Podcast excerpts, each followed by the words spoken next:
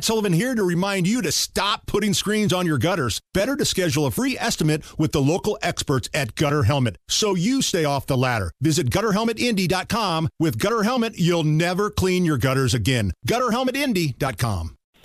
Hammer and Nigel. Can you believe these characters are weirdos? So let's rock it! My name is Nigel. Jason Hammer right over there with a couple of special guests on the W I B C hotline. It's been a busy day in regards to the Delphi murder investigations, and two of our friends that have been covering this story from the very beginning, uh, Anya and Kevin. They're with the Murder Sheet podcast. Anya, we'll start with you. Um...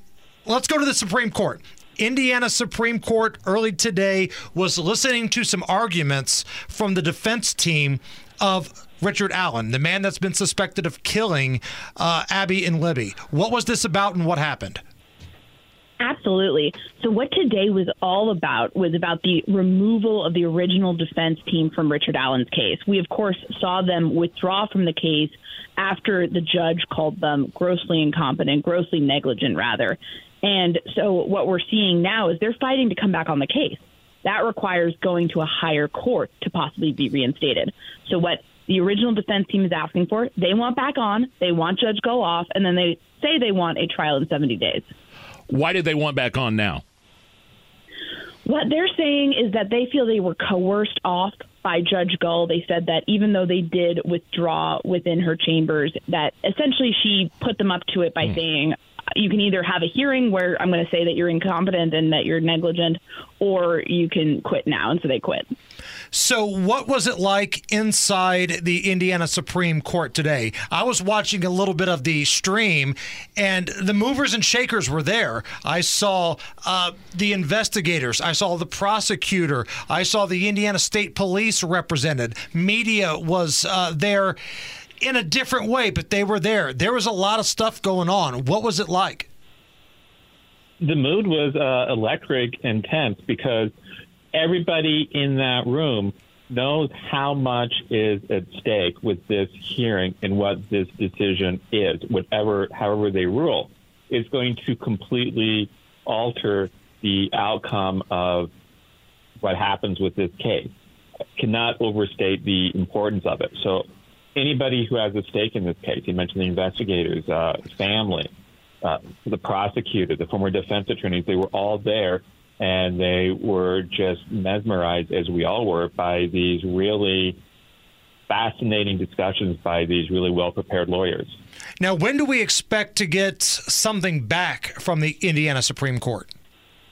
So Loretta Rush, who's the Chief Justice, of course, signed off saying that they would try to get back to everybody pretty quickly.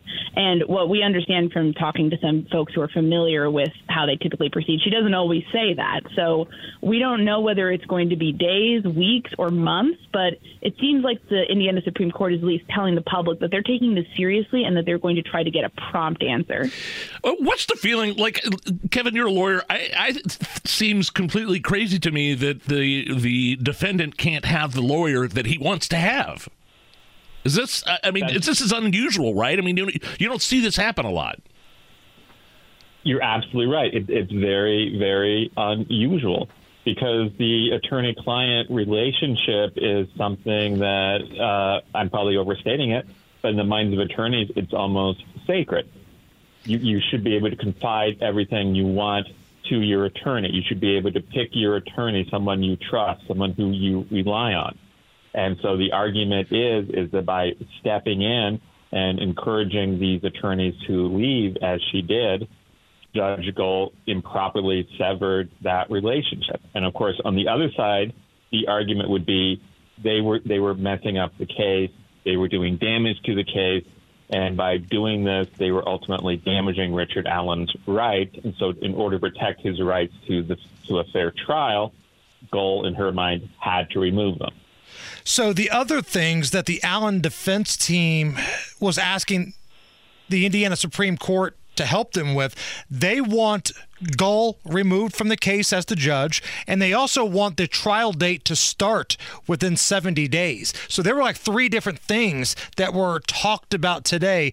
Kevin, do you get a feel one way or the other about momentum? You know, did somebody win? Did somebody lose today, in your opinion? It's really hard to read tea leaves, but certainly from some of the comments made by the justices during the oral argument, they seemed really concerned that uh, an appropriate process had not been followed here. They seemed concerned that if you are going to remove an attorney from a case, you need to really talk with the defendant and make sure he's on board with it, make sure he understands why you're doing it, or from the other hand, give him a chance to say, no, I, I know that maybe it's against my interest to keep these attorneys, but I really, really trust them. The argument is Richard Allen should have had an opportunity to speak out and air his mind on this. And you know what? I've heard and I've seen that same thing on social media, that say what you want about the case or say what you want about Richard Allen, it seemed like his defense team made valid points today.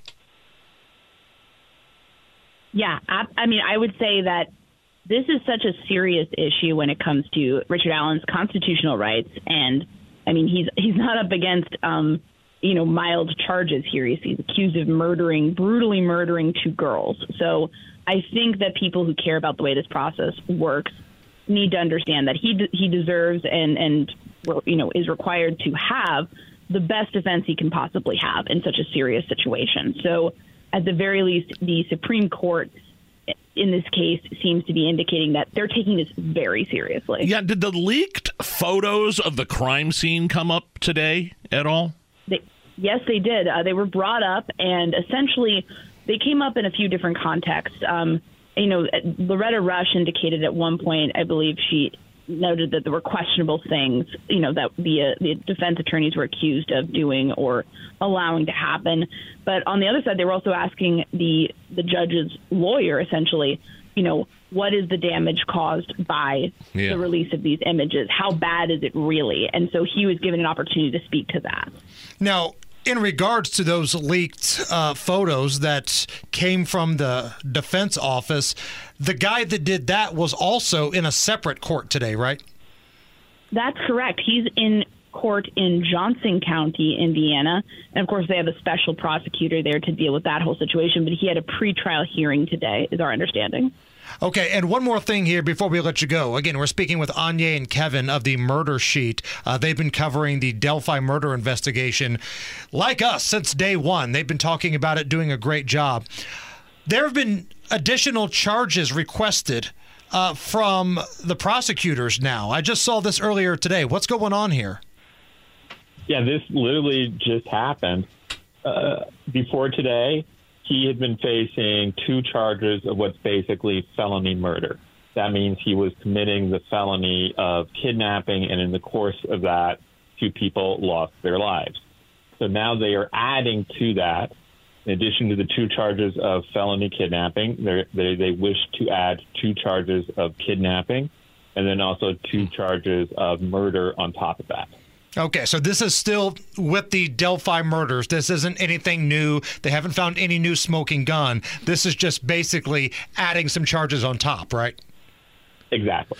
Hey, before I let you guys go, totally separate question. I just got to ask, I'm really curious um, about what you guys do. I know you cover more than just the Delphi on your podcast, on Murder Sheet Podcast. My wife and I just started watching uh, Only Murders in the Building with uh, with Steve Martin and Martin Short and Selena Gomez, and we love it. And I'm just wondering if what you guys do in the industry you work in, is it as glamorous and dramatic and witty as it is uh, in real life, as you know, compared to Murder Only Murders in the Building?